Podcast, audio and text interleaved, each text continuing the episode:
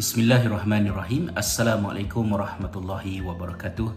Salam sejahtera. Terima kasih kerana sekali lagi memilih untuk bersama dengan saya Has Rizal di dalam vlog kita pada kali ini. Selepas empat tahun berada di Finland dan memberikan peluang kepada anak-anak untuk mengikuti pembelajaran dan pengalaman persekolahan mereka di dalam sebuah sistem yang dianggap oleh setengah pihak sebagai antara sistem yang terbaik di dunia maka pada ketika ini saya ingin kongsikan dengan para penonton sekalian uh, lima perkara yang boleh dilakukan oleh sebuah sistem pendidikan yang baik seperti di Finland dan lima perkara yang tidak boleh dilakukan oleh sistem berkenaan walaupun ia merupakan sistem yang dianggap sebagai antara yang terbaik di dunia. Perkara pertama yang boleh dihasilkan oleh sebuah sistem pendidikan yang begitu baik adalah ia menyediakan guru pada standard yang tinggi. Sistem pendidikan Finland jika dirujuk kepada latihan perguruan yang disediakan untuk menyediakan para guru, ia berhasil pada menyediakan guru-guru yang mempunyai ilmu serta kemahiran yang tinggi terutamanya ilmu berkaitan dengan sains kognitif iaitu apabila guru-guru dapat memahami dengan baik bagaimanakah sebenarnya pelajar itu belajar dan bagaimanakah mereka dapat menyesuaikan pengajaran mereka berdasarkan pengetahuan tersebut. Ini sangat penting kerana kita bukan lagi berada di zaman di mana murid kena belajar seperti cara cikgu mengajar tetapi guru perlu mengajar bersesuaian dengan keperluan pelajar yang belajar. Perkara kedua ialah ia menyediakan peluang untuk membolehkan guru-guru itu tadi melaksanakan apa yang terbaik berdasarkan pengetahuan mereka. Di dalam setengah-setengah keadaan, ramai guru mengetahui apakah sebenarnya yang terbaik untuk anak-anak murid mereka. Tetapi sistem berkaitan dengan dokumentasi, berkaitan dengan keterikatan guru kepada silibus, kurikulum dan sebagainya menyebabkan guru-guru tidak dapat melaksanakan apa yang mereka sendiri percaya sebagai yang terbaik untuk anak murid mereka dan ini adalah satu kerugian. Perkara ketiga adalah ia menyediakan hubungan dalaman yang harmoni di antara subjek ataupun kandungan. Uh, subjek-subjek yang terkandung di dalam kurikulum berinteraksi di antara satu sama lain dengan integrasi yang harmoni apabila seni bersama dengan bahasa, matematik, sejarah dapat diintegrasikan dalam bentuk yang organik dan itu membolehkan para pelajar konstruk ataupun membina pemahaman mereka terhadap satu-satu topik itu dengan secara yang lebih menyeluruh. Ini adalah satu perkara yang tidak mudah untuk dilakukan sekiranya subjek-subjek yang berada di dalam kurikulum itu dibangunkan secara in silo berasingan. Perkara keempat adalah pada menjadikan kesihatan mental dan keceriaan para pelajar itu sebagai sesuatu yang penting dan utama sekiranya pelajar berada di dalam keadaan tertekan, uh, tidak dapat memberikan fokus ataupun tumpuan kepada pembelajaran atas pelbagai faktor, sama ada faktor keluarga, faktor diri mereka sendiri dan juga faktor yang berada di sekolah serta persekitaran, ianya diambil kira dan diberikan perhatian yang penting. Setiap sekolah mempunyai school psychologist yang berkelayakan. Manakala perkara kelima, ia membantu untuk menyediakan sebuah pendidikan yang affordable yang mampu untuk diikuti oleh seluruh lapisan masyarakat. Walaupun pendidikan uh, di Finland itu dikatakan sebagai pendidikan yang percuma tetapi kita sedia maklum bahawa yang percuma itu adalah pada perkara yang asas. Tetapi contohnya para pelajar ada dari semasa ke semasa Uh, perlu untuk mengikuti rombongan sekolah, alat tulis, stationeries, peralatan sukan. Semua-semua perkara itu adalah merupakan orang kata boleh menjadi hidden cost.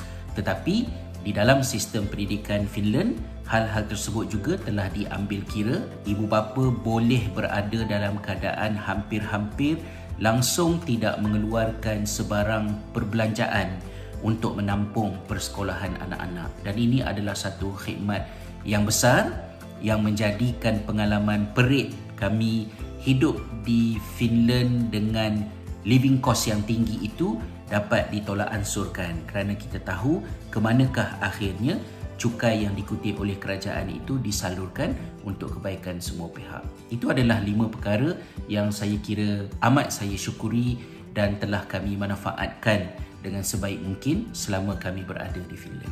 Walau bagaimanapun, di sana ada juga beberapa perkara yang tidak boleh dilakukan oleh sebuah sistem pendidikan walaupun ia merupakan sebuah sistem pendidikan yang dikatakan terbaik. Perkara yang pertama ialah menggantikan peranan ibu bapa. Ibu bapa perlu memainkan peranan mereka seperti yang sepatutnya. Dan di antara perkara yang perlu dilakukan oleh ibu bapa ialah perkara kedua yang tidak boleh dilakukan oleh sistem pendidikan yang terbaik iaitu memupuk uh, nilai domestik keluarga.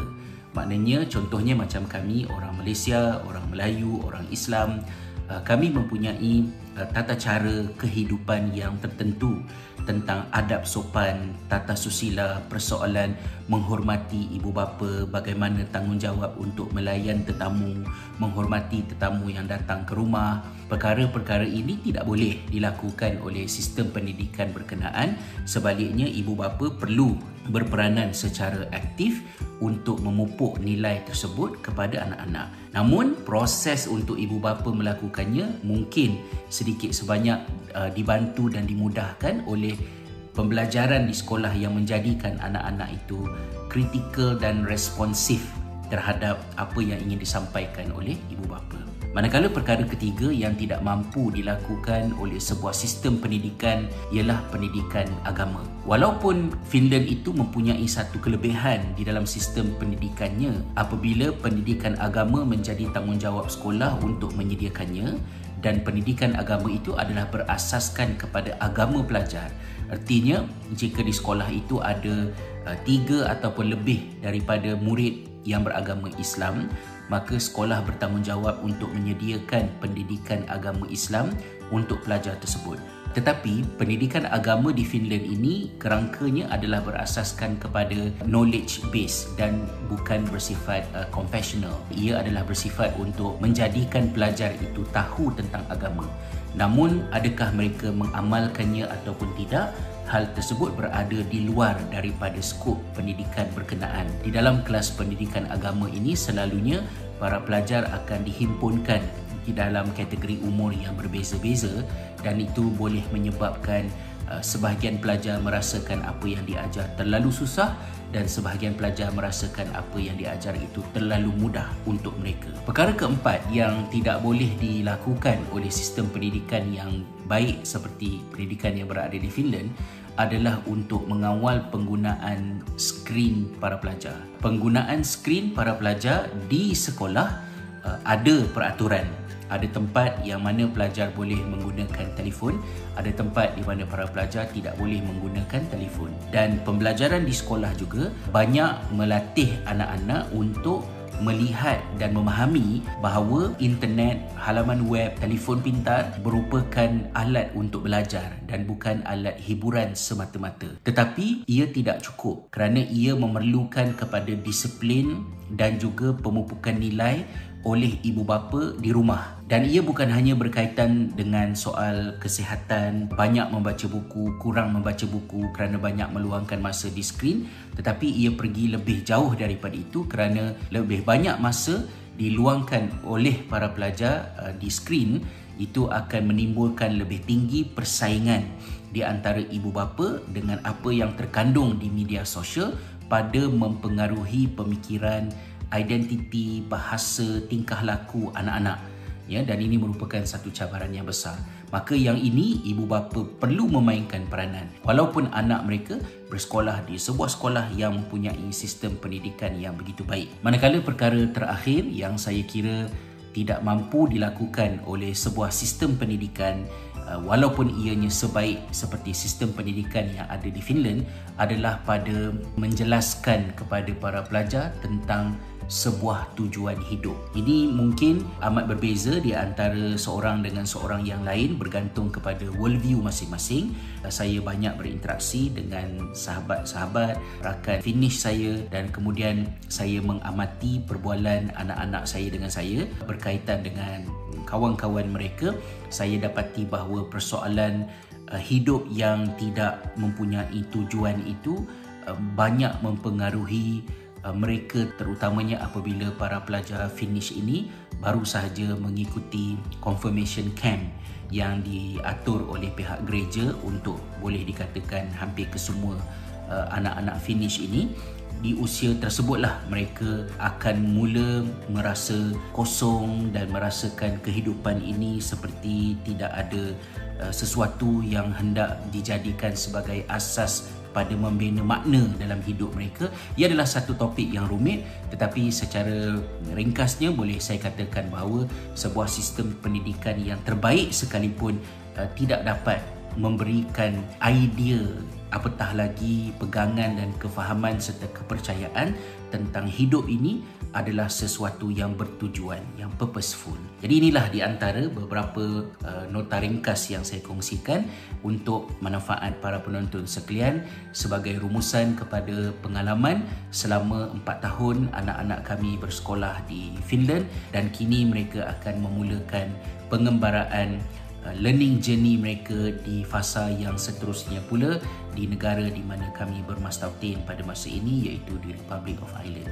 Semoga ada sedikit uh, manfaatnya ibu bapa walau di negara mana sekalipun anak anda bersekolah di dalam sistem yang bagaimana sekalipun anak anda bersekolah tidak ada sesuatu sistem pun yang boleh menggantikan peranan anda sebagai ibu bapa dalam pendidikan anak-anak. Stay aktif, stay engaged dan teruslah memberi perhatian dan sokongan kepada pembelajaran anak masing-masing. Hingga bertemu di dalam vlog yang seterusnya, jangan lupa untuk tinggalkan maklum balas anda, like dan juga jika boleh subscribe dan kongsikan video ini dengan sahabat-sahabat rakan-rakan anda. Mudah-mudahan manfaatnya dapat berkembang dengan lebih luas lagi. Terima kasih. Assalamualaikum warahmatullahi wabarakatuh. Salam sejahtera.